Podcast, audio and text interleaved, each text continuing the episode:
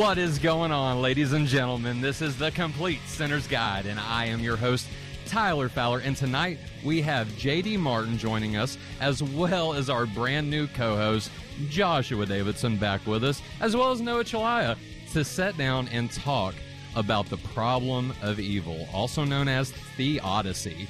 So, we're going to talk about the problem of evil tonight, as well as what it means for God to allow things to happen from a reformed perspective. JD, brother, how you doing tonight, though, man? It's been a while since we've had you on. Uh, we, I'm so thankful that you are back with us on CSG. Um, but how you been, dude, since you've been on the show last time? Yeah, I've been I've been really blessed. Thank you for having me on. Um, just been trying to serve yeah. the Lord and to love my family and to seek first the kingdom of God. Yes, amen. And for those who don't know, JD and I, I like I've developed a friendship with JD over the years that we've known each other. It's only been a few now, but JD has been a big influence in my Christian life. Like ever since I've become born again, like JD has been there really from, I, I, don't know, maybe the start even. Or I know we were talking a little bit, you know, after I'd gotten saved.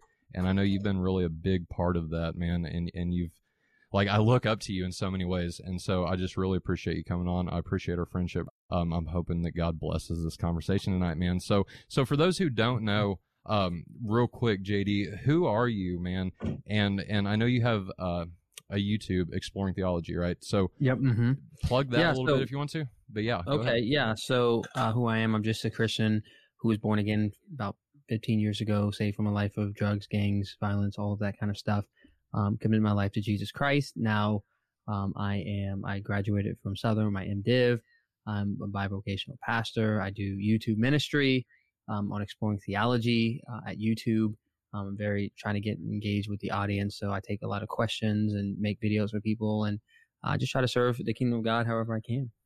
Amen, amen. And JD's got some amazing videos. Like we got Greek lessons going on. You, you haven't made a Greek video in a little bit. What um, are you going to continue that, JD? Or yeah, I, if there's a if, if, there's a need, I can do it. Um, yeah. I didn't know if there was an ongoing need, and I and I did see sure. some really good resources alternatively but um, but definitely I can do that as well. Mm-hmm. Right, right on. But yeah, theology. If you anything you want to know about theology, I'm sure JD has got a video on it. Very good resource. But Josh, Joshua Davidson, what's going on, brother? How you been for the since the last time we talked? I'm I'm doing all right. Um, got you know some good work done, and you know doing doing well enough. Uh, I can't complain. I'm a little sore and tired. It's been a long week, but it's been a good week. You know. It has been a good week. Noah, buddy, what's going on? You're back in the studio this time. Oh, How life been is, this week? Jeez, life has been so good. I was telling you yeah. about the. I was telling you about uh, the fantastic book. I, so I had a lot of windshield time because I was on the road, and um, yep. so there's a there's a book by the name, uh, or by the by a guy by the name of Peter. I'm going to probably butcher this, but Scaccaro. Mm-hmm. Uh, emotionally healthy discipleship, moving from shallow Christianity to deep transformation. Absolutely fantastic book. Cannot recommend it enough. Right on, and and I have not had a chance to listen to that yet. I know you said it was on Audible because people like us we don't have time to sit down and read like we I need to. The, the, I'll put it like this: the time that I do have to sit down and read, I try to read the Bible as much as I right. possibly can. So other right. you know books are secondary in that sense anyway. So Audible is my place to go. Like YouTube, we have a YouTube Premium account, and so I can just click it off, put it in my pocket, and I'm listening to whatever I want to. But yes, so tonight we have a an interesting topic for sure for those who are t- tuning in on KQQ 88.3 FM. Thank you so much for listening. So, a little background, real quick. JD and I have actually had this conversation planned, I'm going to say for at least a month, if not longer.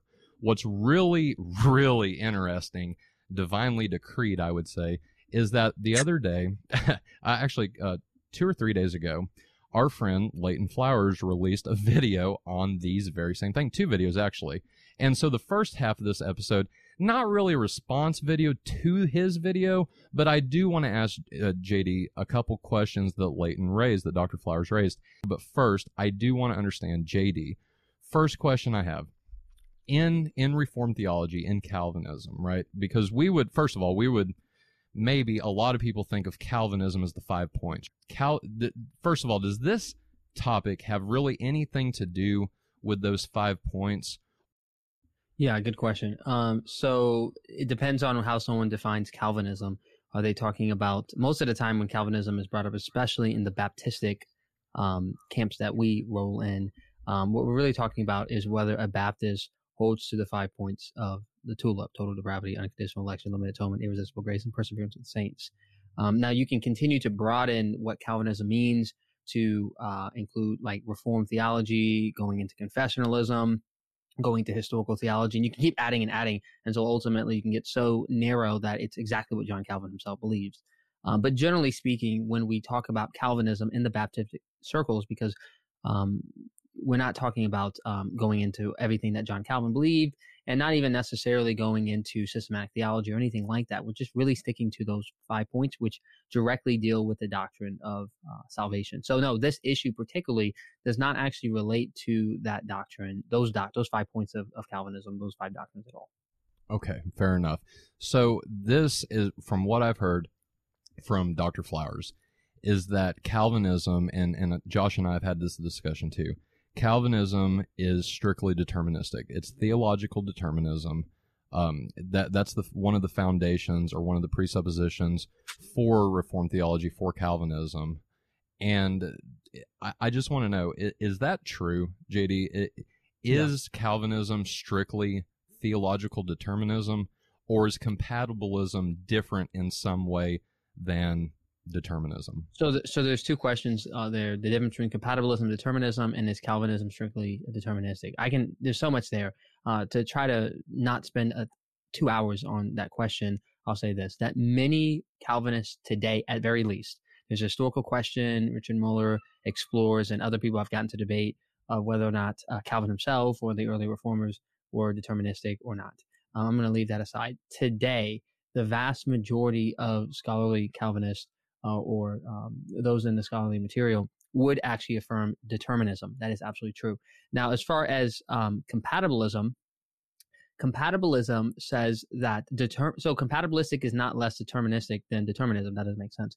Compatibilism says determinism is true, but it is compatible with free will and moral responsibility. Okay, so it's so the compatibilism by its very definition is deterministic. The thing is, though, what it's saying is that determinism does not mean man does not have free will, and it does not mean that people are not morally responsible. But it's no, in no sense is it less deterministic than determinism.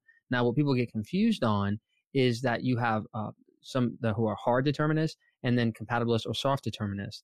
And the the hard determinist, and I don't want to get people lost here, but a, a hard determinist is an incompatibilist, just like most people who reject uh, determinism and compatibilism are also incompatibilists. In other words, this is someone who says determinism is true, and yes, it is true that this is incompatible with uh, moral responsibility and free will. And they say, suck it up. That's just the way it is. You got to deal with it. Um, and so when people say, is is Calvinistic hard determinist? No, you cannot be a Christian and not. I should say that it would be extremely difficult to be a Christian and actually hold to hard determinism because the Bible is full of uh, texts that say man is responsible and God's going to hold him accountable and all the rest. So to deny that man is responsible is just flat out deny the Bible, and pretty much no Christians go that route.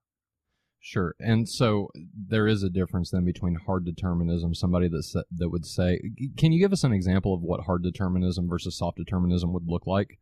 Yeah, so uh, it's again, it's about the question of incompatibilism. So a hard determinist would say you are determined to do everything that you are uh, that you do, and the soft determinists or compatibilist would say yes, and they would say the hard determinists would say, and therefore you are not morally responsible and you don't have free will, right? And then of course the incompatibilist say, no, no, that's that's a faulty conclusion. That's actually not true.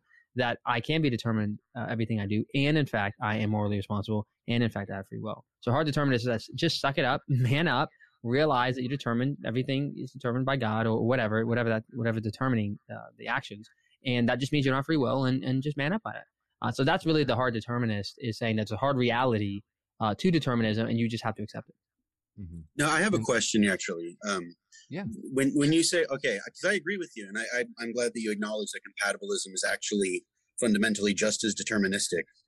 Um, but you're saying that the distinction is specifically that you're correlating the existence of free will with also the existence of moral responsibility is that an overlap or is that two different categories that simultaneously exist how are you how are I'm you not sure uh, i'm not sure what you mean by that but but yes um, the hard determinist would say that uh, there is at least certain flavors of it would certainly say uh, there is no free will, right? The compatibilists would say, no, right. there's a free will. This is the type of free will we have. Okay, so then, so then, free will is defined a different way than the libertarian free will. Um, it's something right. other than that because it's determined, um, yes. but it's not necessarily. Um, it, how how would you how would you qualify the difference between the hard determinist and the soft determinist? Besides the the claim to no moral responsibility, why would there be that claim? Yeah. So as far as um, free will, so the hard determinist is basically operating on the same premise of libertarian free will, and that's why they're saying that because they obviously reject compatibilistic free will. Okay, they're incompatibilists. They're saying that this is not legitimate free will. Um, so they would they would deny that. Now the compatibilist, and uh, we are talking philosophy, but anyway, that's fine. Uh, the compatibilist is saying no, there's a type of free will that is compatible with determinism. It's compatibilistic free will. This is not the libertarian free will of the ability either source libertarian free will, i.e., your choices are sourced in you. You are the original agent of that choice. That's source uh, libertarian free will, or contra causal free will, which means you could have chosen A or B at the moment of choice. And so just because you do something doesn't mean you couldn't have not done that. Uh, the compatibilist would say, no, no, no. Free will is when nothing inhibits you uh, from doing what you want. So even if you're determined uh, towards something, as long as you yourself wanted to do it, then you are in fact free will. So it's a radically different uh, perspective of free will under compatibilism. Is is is that want uh, where what's the source of the want? Is that just a, also a causal relation? Is that why it's determined? Is that what you mean? Yeah, so so this is where again this is the problem. So we're talking philosophy. So strictly speaking, people will say exhaustive right. divine determinism or whatever, exhaustive determinism. Mm. That is contradictory. Uh, that just shows people don't know what they're talking about. Uh, determinism, by definition, means all things are in fact determined. However, people mm-hmm. claim to be deterministic, but they're really not. They just think that certain things are determined. So oftentimes, um, in their system, when you're talking to someone, they actually do believe that their their wants are not are not determined. But strictly speaking, though, under true determinism, yes, everything, right? So you can't say, is this right. also determined? That's everything by definition. Okay. Okay. Fair enough. Good questions. Really good questions, Josh. So I, I, what does the Bible teach, JD? I mean, like obviously that's that that's an interesting question in and of itself, but from your perspective, I mean, are there are all things determined in that sense by God, including our wants, desires, all these different things, or are certain are some things decreed? How how does that all work from your view uh, of yeah. the Bible? So very, I'm glad we got to the Bible because we can talk philosophy yeah. all day. It ultimately sure. matters what what the Bible itself teaches. And again, this is the real challenge is when we try to mix philosophical terms with what the scriptures say. Here's what I think the scriptures say that everything, and I'm actually going to take um, uh, this quote from the Abstract of Principles, which is Southern Baptist summary of the 1689 confessional document, if, if anyone is curious where I'm getting this from. Um, it, it says there that when it summarizes God's providence, it says all things are either um, all things that come to pass are either determined by God or decreed by God or permitted by God. And I absolutely 100% sign off on that. I think everyone should sign off on that. Uh, God is the only being that has a deity. God is the only being um, who exists in of himself. God has the power. His will cannot be thwarted. Everything is contingent. Everything is upheld by him. So nothing can happen without, at very least, God permitting it to happen. And there are certainly tons and tons of actions that we find in the Bible. Think about the action of regeneration. It doesn't matter if you think regeneration precedes faith or faith precedes regeneration. Either way, when God says spirit regenerate that person is going to happen. It never has not happened. God has never sent his, his spirit to regenerate someone and came back and said he ran too fast. Right. So certainly certain things are decreed and determined and absolutely certain to come to pass. Um, but debate sometimes people will take that and, and, then suggest well every single thing is decreed in that way to come to pass. And that's where the dispute is and, yeah. and you can ask me my opinion where i fall on that but but yeah. So just to be clear decree then whenever we say god decrees something we mean by that either cause or allow. There is so what doctor and this is where dr flowers um, video comes in and, and, again, correct me if I'm wrong on this, Josh, because I think, and correct me if I'm wrong on this, but you would hold to basically the same uh, view, libertarian free will, as Dr. Flowers, correct? Provisionism.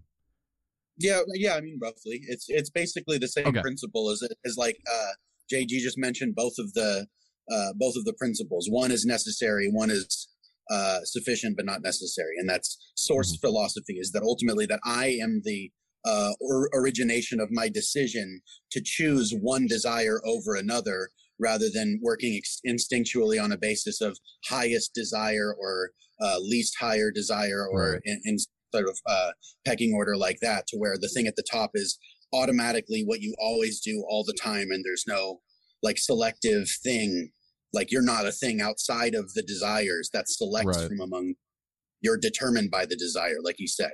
And so ultimately that would be the difference is i would be the origination of my my my choice while working with the selection of my various desires something like that. Okay. So just okay josh so correct me if i'm wrong then here but dr flowers would say that for a Calvinist, Calvinism teaches that decree means effectually cause or effectu, you know, to cause.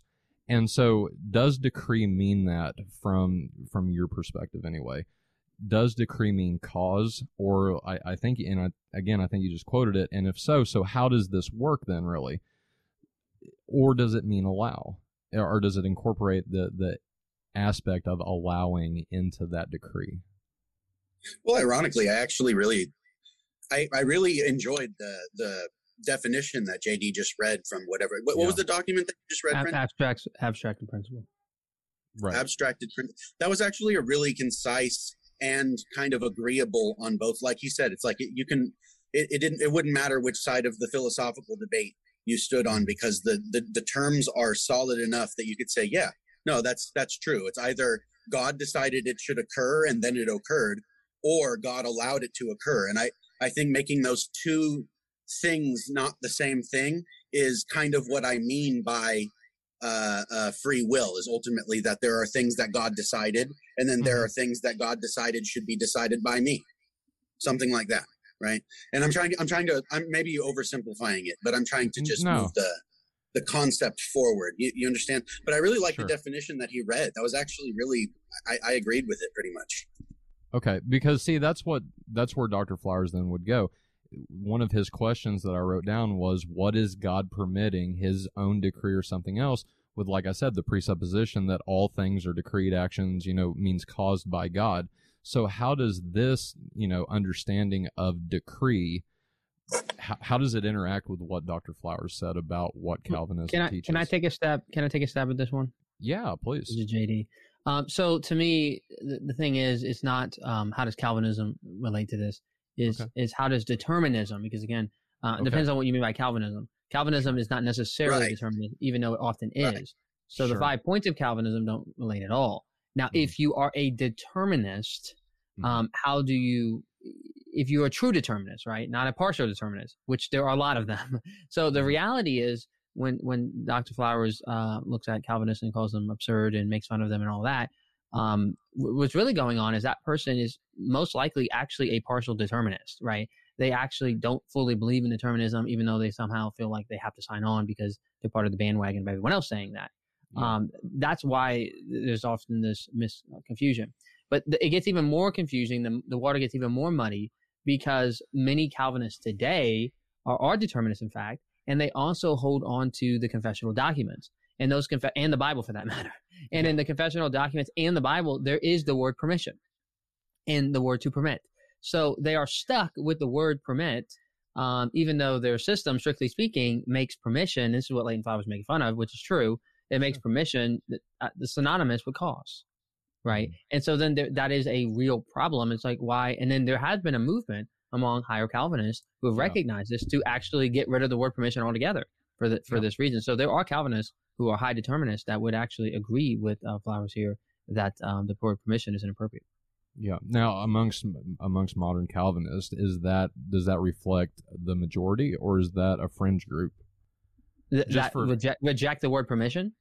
That would reject. Yeah, that would be hard determinists.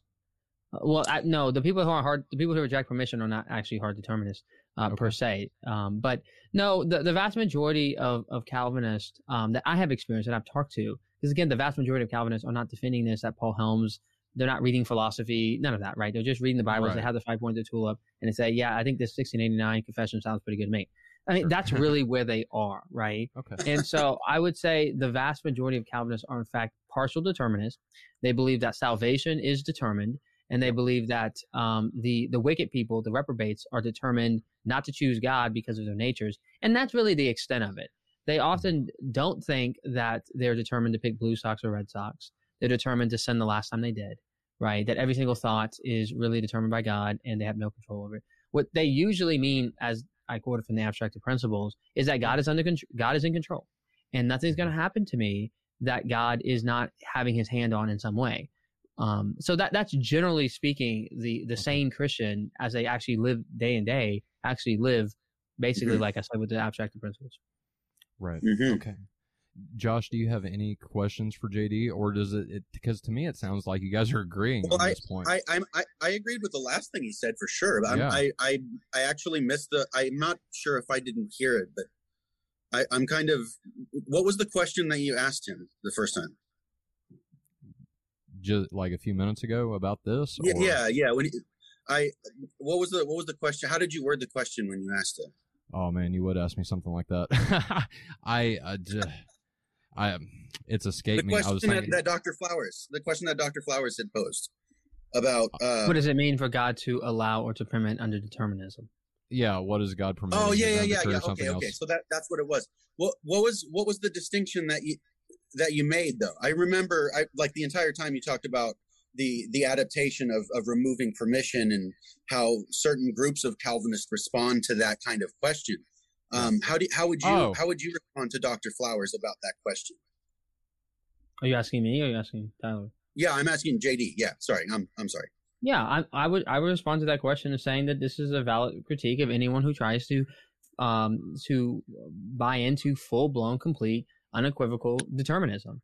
Um, if I was to buy into that, I would join the other Calvinist movement and say we got to get rid of this term because it's nonsense. So so I'm saying I, I agree. Um, if you go that far um, with your determinism, then then yeah, th- th- then it makes no sense. Well, where does the I, I guess that's that's my question is where does the determinism end? What do you mean? Yeah, I think the determin- determinism ends, strictly speaking, in Calvinism, um, where where we have um, soteriology, right? The unconditional election. I mean, that's really where, in that way, soteriologically speaking, you're determined, right? God decides who will be saved. In that way, that's what it really should end. Um, what often happens, though, is I think that the non-Calvinists actually cause people to uh, think that they're more determinist than they are because you'll hear people like Flowers or others. Basically, their it seems like their whole theodicy is merely free will. It's merely free will, right? And so simply God hands over the universe to man and says, "Have fun. I'll be back in uh, you know it's coming." And I'm being a little pejorative there, but seriously though. Uh, and then the problem though is as you read your Bible, that's clearly not the case. God constantly intervenes all of the time, and and so and it even says things like, um, "Do you not see the birds?" And not a single one of them falls without the will of my Father. How much more will I take care of you? That doesn't sound like God says, "I've given you free will. Have a nice day." So this is where you know th- that's not strong enough. That's why I, I think the word allows or permits. Yes, God does intervene. He does. He does it several times in the Bible. Um, he tells us to bank on His intervention, and when He doesn't, He has a good reason. Um, so I think that non-Calvinists Amen. often are handing the keys over to the Calvinists and forcing them to think that they have to be determinists to have a high theology of God's providence. So then, okay, so I okay, fair enough. I mean, I'm I'm I'm hearing what I'm trying not I'm trying not to disagree too much. I just want you to clarify what you're talking about. So I, I'm trying not to be disagreeable. Um, I I think I think I'm confused though at at where where permission lies within compatibilism if it's no less deterministic. Where exactly does that lie? What is God permitting? Yeah. So again, if you, like I was saying, if you're a full blown compatibilist, i.e., a determinist who believes in compatibilistic free will, he's not permitting anything, right? I mean, oh, it, Right. if you want to, well, you want to be literal, he's like, permitting, he's permitting his decrees. distinction though? Like, is is is is the philosophy that undergirds the interpretation supposed to be separate from the interpretation? No, I, I'm I'm a little confused. What you're saying? I, what I'm saying again is, under determinism, regardless of you're compatibilist or not, um, under determinism, then Hmm. the only thing, if you use the word permission, it's really nonsensical. But if you do, God's permitting His own decree. So He decrees you to do something or something to do something. He decrees a miracle. He decrees the sea to split, and then He permits the sea to split. or he decrees you to believe in Jesus, and he permits you to believe in Jesus. That's what it would mean under full blown uh, compatibilism. Um, that I'm saying that that is, I don't think that people should go that route. I think what Josh is asking, JD, and and correct me if I'm wrong, Josh, but how is compatibilism different from that, um, from hard determinism in or a deterministic sense? In what is determined, like basically, I guess, are we determined to do things, or or how does that work?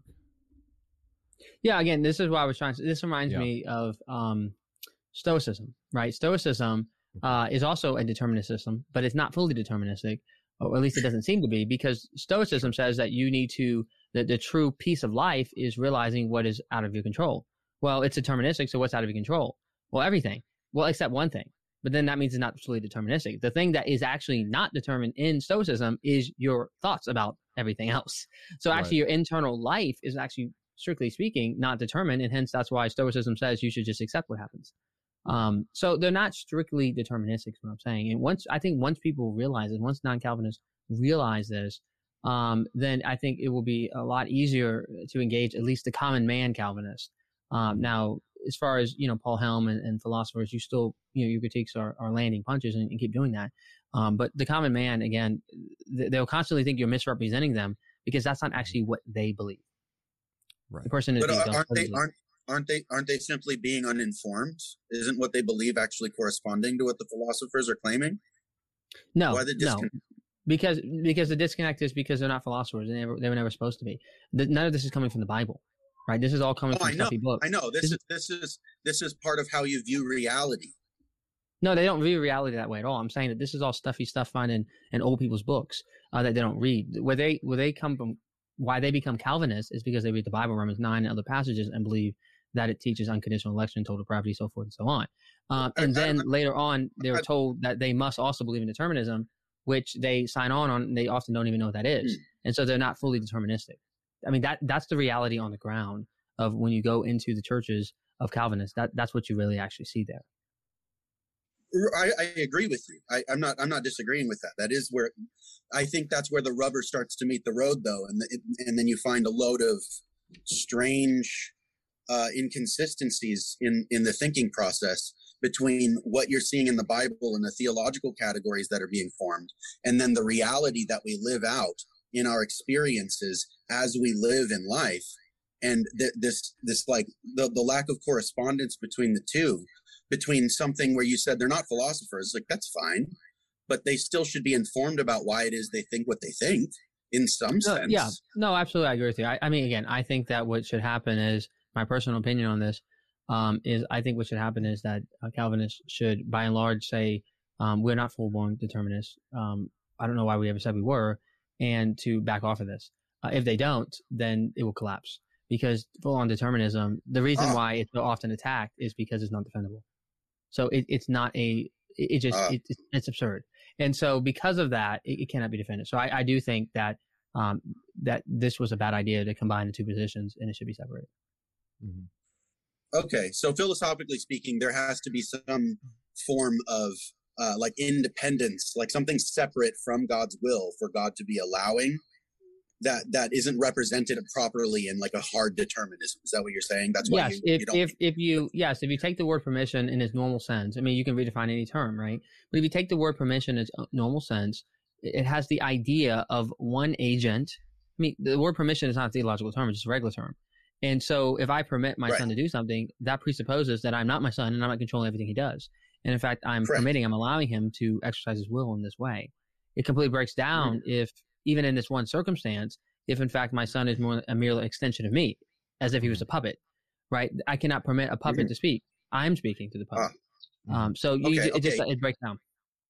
So you just think it's an, it's okay. So it's just not useful to use philosophical language and philosophical categories to explain the theological language and theological categories. You think that overlap is what's causing this uh, this this friction, right? You're saying that it's actually um, like for for you, it's a it's a separate ordeal because most people aren't concerned about philosophy and and like you know all of this. Yeah, like, well, that, that's not quite. Right. I don't mind philosophy. I don't mind philosophy, but what well, happens no, not you is, personally. No, you you seem informed. I'm talking about like most yeah. people who don't care what we're talking about right now. Yeah, what the most people are bored out of their mind saying, "Can we get to the Bible?" Um, yeah. What happens to them? The reason they, like I said, what actually the reason why they say yes, I'm a determinist, and they say I don't know what JD's talking about, um, or saying JD's saying some strange things, is because they first read Romans nine and believe in unconditional election and say, "Oh, that's determined by God." right? And then they say, okay, and then they see this strong view of God's providence that I've been defending here, and they say, oh, okay, and then they hear non-Calvinists talk about, you know, man's just free and, and God left left the doors open and just left. Um, and they're like, I don't believe that. And, and then they read in books in other places that have a very strong view of providence too, that this is compatibilism. Mm-hmm. They say, oh, I believe that, right? Mm-hmm. And so that's their first access to the term compatibilism was from a theological book that was uh, also Calvinist that was agreeing with them. They never actually cracked open an actual philosophy book on determinism itself. And so then they go around saying mm-hmm. that I'm a compatibilist or determinist uh, because I have this high view of God's providence, because I believe so logically speaking things are determined, that then they think they have to defend this position that they actually don't hold to. And then when, when Leighton Flowers and other people actually attack true determinism, they're like, what is he doing? Or, or even worse, they, they start to dig their heels in and actually just fully embrace that system right? And then feel like they actually have to defend full on determinism. So uh, I'm just saying that I think that people, um, I, I think that determinism is not good. Um, the five points of Calvinism is established from scripture. At least people try to. Okay. So if you want to attack Calvinism, attack the Romans 9 interpretation. Sure. Um, attack that. But there is no logical connection between um, God decreeing that you wear blue socks over red socks and God decreeing that he's going to save some and leave others in their sin. There's absolutely no logical connection between the two. Josh, do you got any more questions about that, or? Uh, I, I, I mean, I, I do. I, we could. He's right. Sure. We could spend a thousand hours talking about yeah. philosophy. He wants to talk about scripture, and I'm down. Yeah, let's jump into some scripture. So, JD, you, where would you go? Like, what verse, what what passage is on your mind right now? For for this issue of God's providence. Yeah, just anything that's coming. You know. Okay. The... Well, so I'll tell you my discovery. So when I first, yeah. I started off as Calvinist, and um and, and wrestling through some of these things. And I remember being in seminary um, in my theology one class and first hearing about compatibilism and wrestling with it and thinking about it and, and wrestling and thinking, thinking, thinking, wrestling. And it made sense. Like I said, it made sense, especially as a Calvinist. It made a lot of sense to me when it came to the reprobate man, right? The reprobate man has an evil nature. He has an evil desires. He's always choosing sin over, um, he's over God, and that's why he's perpetually, you know, not believing. And in fact, you can. This is actually taught in Romans chapter three, Romans three, not Romans, uh, John chapter three. It says that this is the judgment that light has come into the world, and men love darkness, yes. uh, because their deeds were evil. It says everyone who uh, practices evil hates the light and refuses to come to light, lest their evil deeds be exposed. Be exposed. So here you have somebody who uh, has uh, is lover a lover of evil, and because of their love for darkness and evil, they never come to the light. So, anyways, uh, compatibilism seemed to make uh, sense, very much so, of why the unbeliever refuses to come to the light. In other words, okay, mm-hmm. um, and that made sense so, to me. But I go ahead. Sorry. I, I was going to say so. I okay. So that that I think right what you just did just now is compatibilism made sense of of what part of that? Why why wouldn't free will make sense of that? Which part was the was the deterministic part? No, no, I'm saying that. So part of compatibilism and compatibilistic free will is the notion that we do our greatest desires. Okay. Um, right, so but the desires the first, are determined. That's why it's determinism.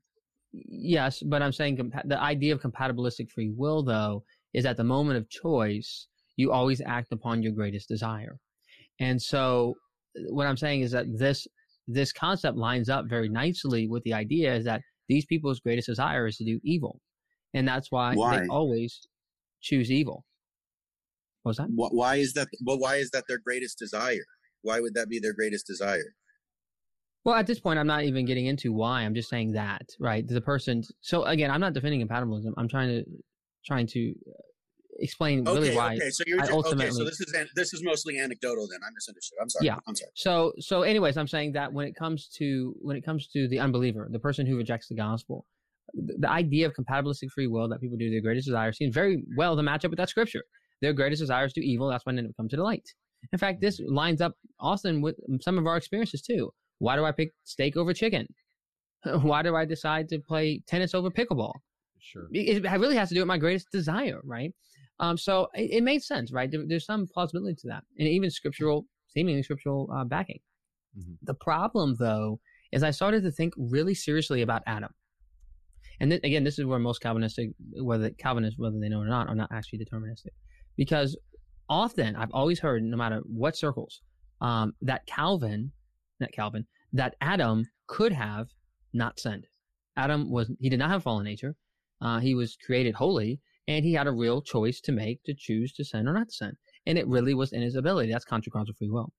And again, remember determin. And when I started realizing the true extent of determinism uh, and what it really meant, meant everything, I realized that even that alone would make you not deterministic.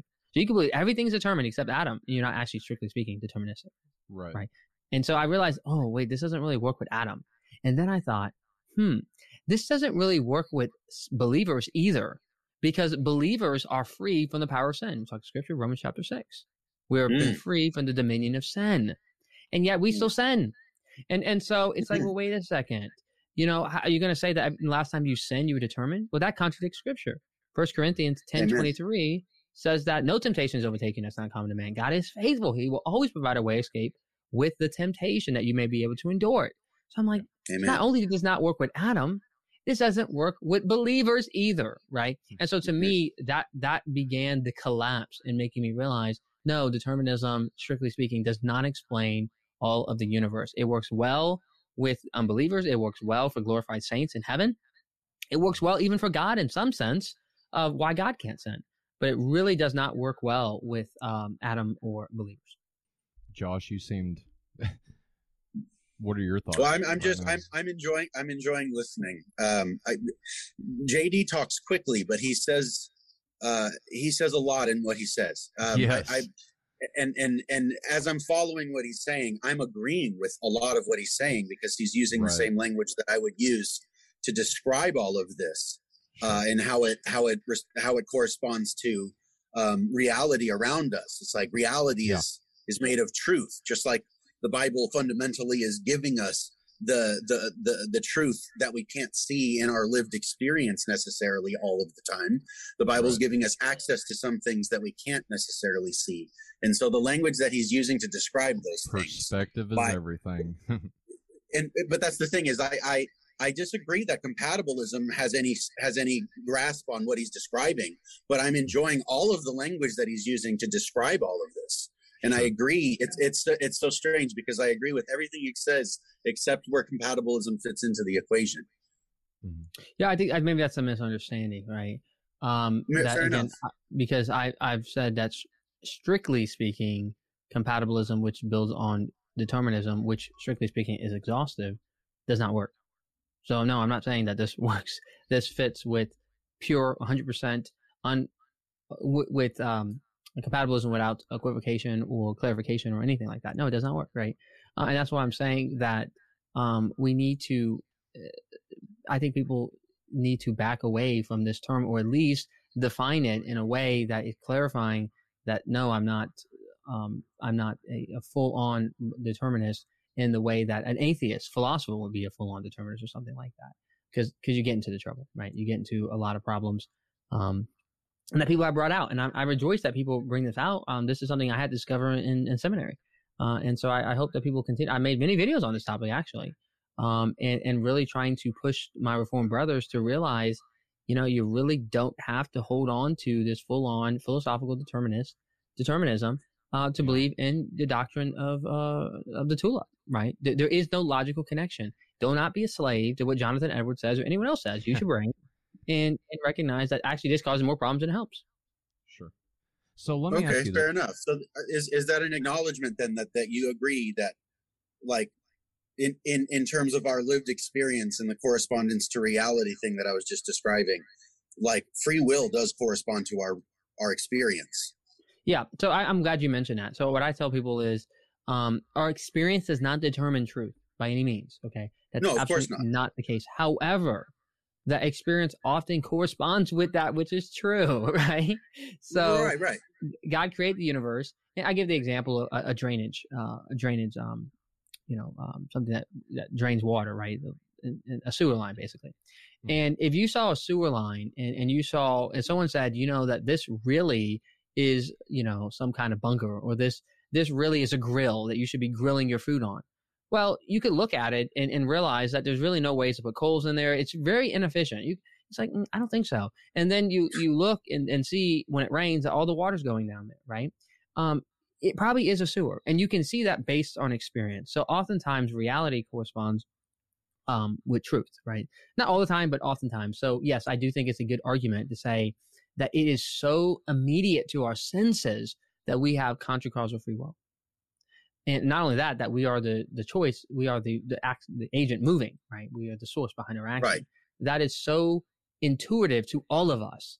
And so that doesn't make it true, but that makes the preponderance of evidence suggest, or I would need a very convincing argument to believe that isn't true. The burden of proof is on the person Right. who denies what everyone seems to experience, not on the person who is defending that.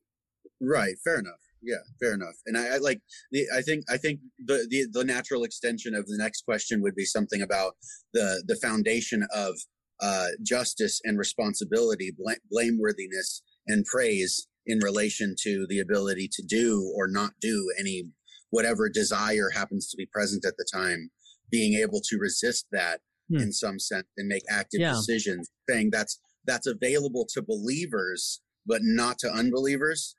Yeah, that's an interesting question. So can we go there, Tyler? Yeah, please. Yeah, so it's so I will say this.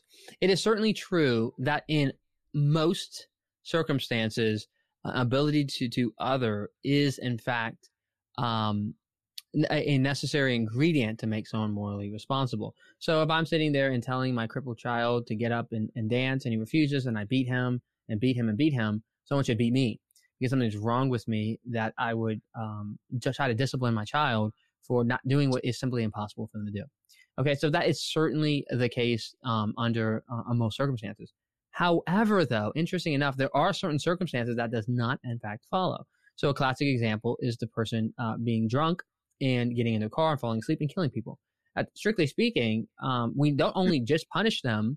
We don't only just punish them for uh, getting drunk in the first place, and we don't only punish them for getting in the car. We also punish them for the the, the murder, for the manslaughter, which happened when they were strictly speaking unable to prevent it from happening.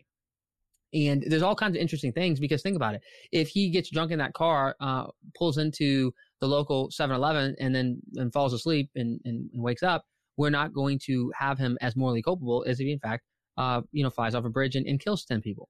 Um, and so, so there are instances where it, it does seem though, um, the ability to do otherwise is not a necessary ingredient for moral culpability. as long as the person induced the condition upon which that they became unable, right? Yes. Okay. I agree with that. I think that's that's very nice. But but here's the issue though.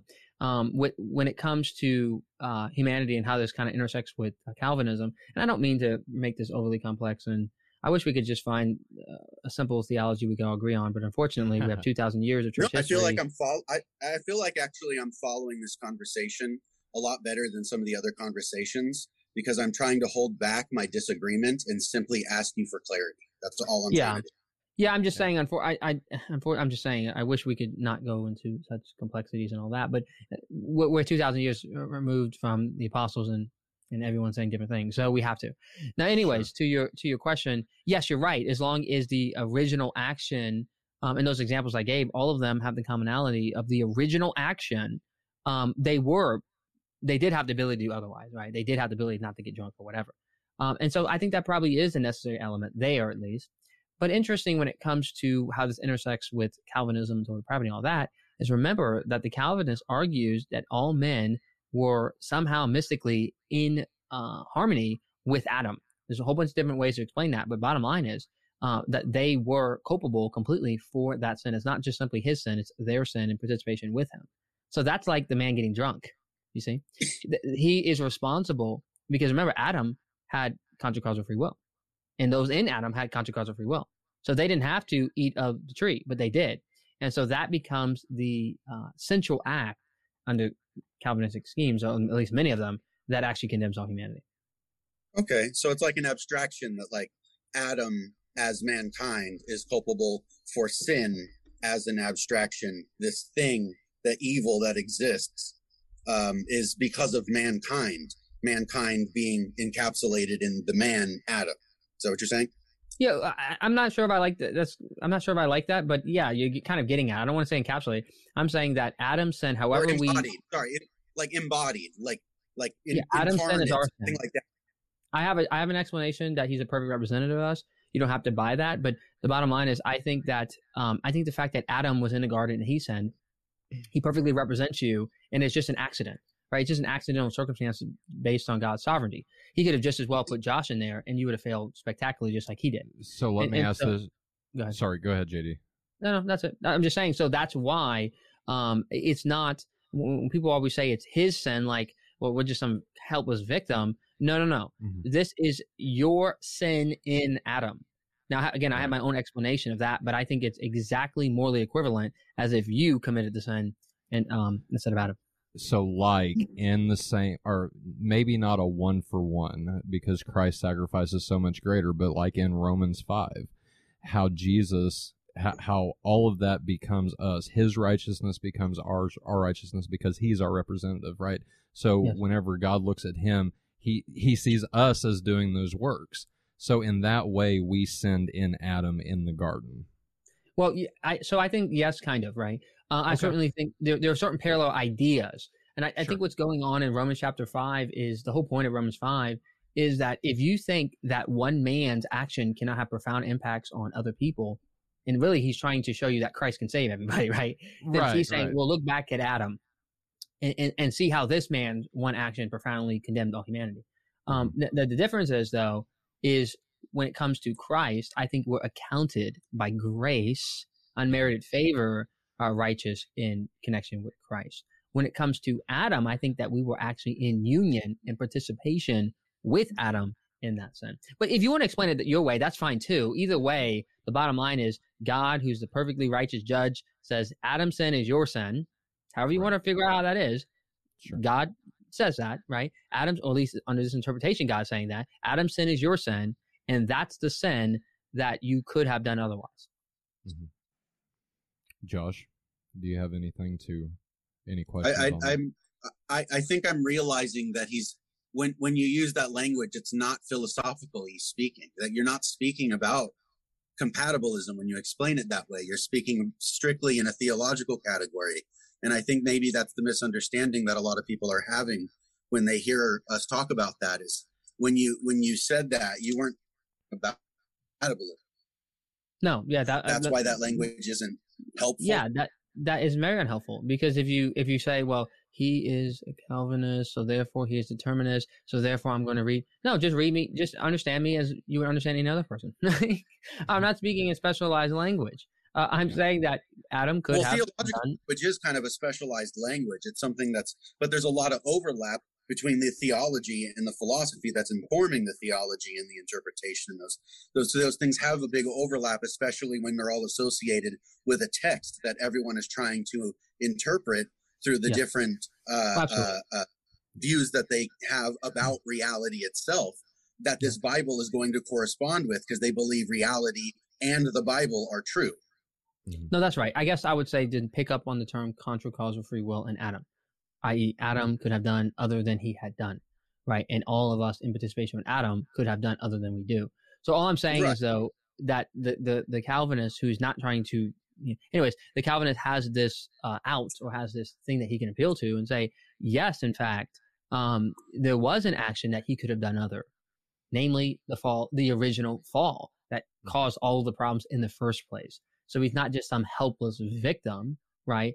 That he fell Right. and Adam Adam was not a helpless victim. individual adam the individual is not a helpless victim right that's what you're saying and Exactly. if i were adam if i were adam i also would have fallen maybe not the exact same time but in in, in a similar way i would Yes. have inevitably blown it in some sense is that what you're saying that every person Well, I think you would have blown it in that exact state. sense.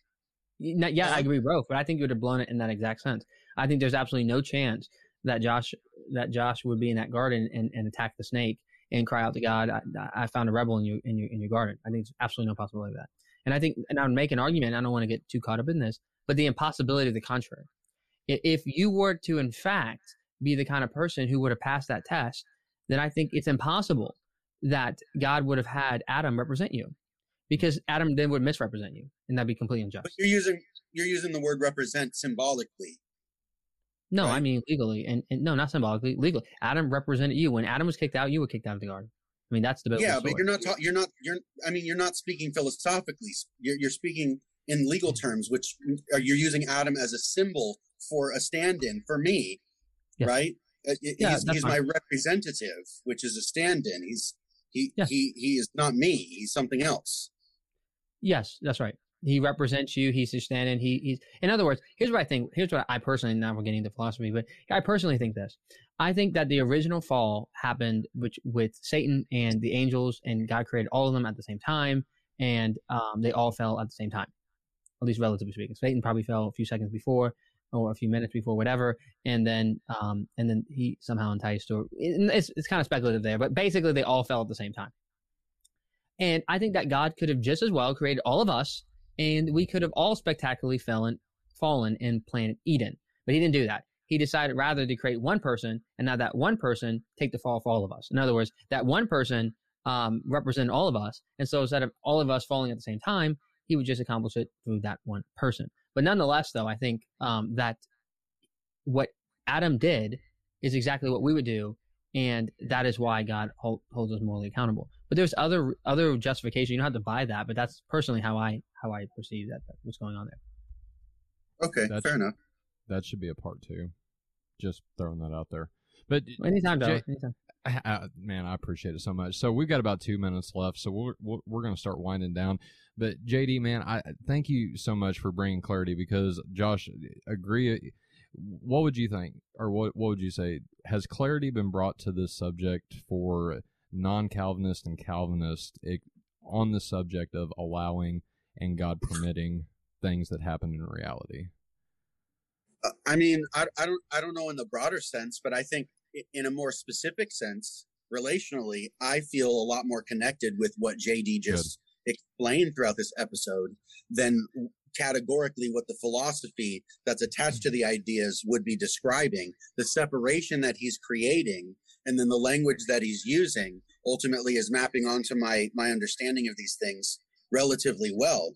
Uh, and I uh, you know, uh, uh, other other than the the the adoption of the the five points, and mm-hmm. I I don't necessarily see that those are separate from the philosophy, but I can see the utility and why he would say it's not helpful to make this a philosophical category. Stay in the scripture, you know, because the philosophy is unlivable. It's un, it's indefensible against reality. It, it doesn't seem to like fit. So I think the way that he described it is ultimately like you know probably more helpful in the long run. Um, yeah. But I, I just, I, I can't say I'm convinced that he gave me a reason to comport permission with compatibilism. I didn't get there, but we, we sure. I do understand a lot more of what he was talking about. I can say that. Good. I'm glad clarity. Maybe we can get there next time, but at least a bridge has been started to be built anyway between non Calvinist and Calvinist. JD, brother, I want to thank you so much again for joining us, for everybody tuning in. Um, you can catch us every every Friday night live right here, um, kqqradio.com and and Josh, our new co-host. We're going to be, we got some good topics coming up, man. I, I'm excited to have Josh on. I'm excited to have a lot of different people on, including Dr. Michael Heiser. So be on the lookout for that. Also, um, you know, for those who don't know, um, Dr. Heiser's team uh, released a statement uh, a couple days ago that Dr. Heiser does indeed uh, have cancer, and so if we could be, if everyone listening could be praying for him and just mm-hmm. lifting him up in in your prayers, we um, that that's terrible to hear, but again, we're we're confident as Christians, we're all united by the blood of Christ, right? And so we're confident that God is sovereign and that He is in control of all of these things and so even cancer. So, Dr. Heiser, if you're listening to this, we encourage you keep going, keep pressing forward. We're right behind you, and we will be uh, continuing to pray. And so, Josh, man, any last words, brother? Thank you for letting me be involved in this stuff, man. amen. Amen. Like I said, you can catch us every Friday night right here, kqqradio.com. This has been the Complete Standards Guide. JD Martin, Joshua Davidson. I've been your host, Tyler Fowler. Thank you. God bless good night, and we will see you next time.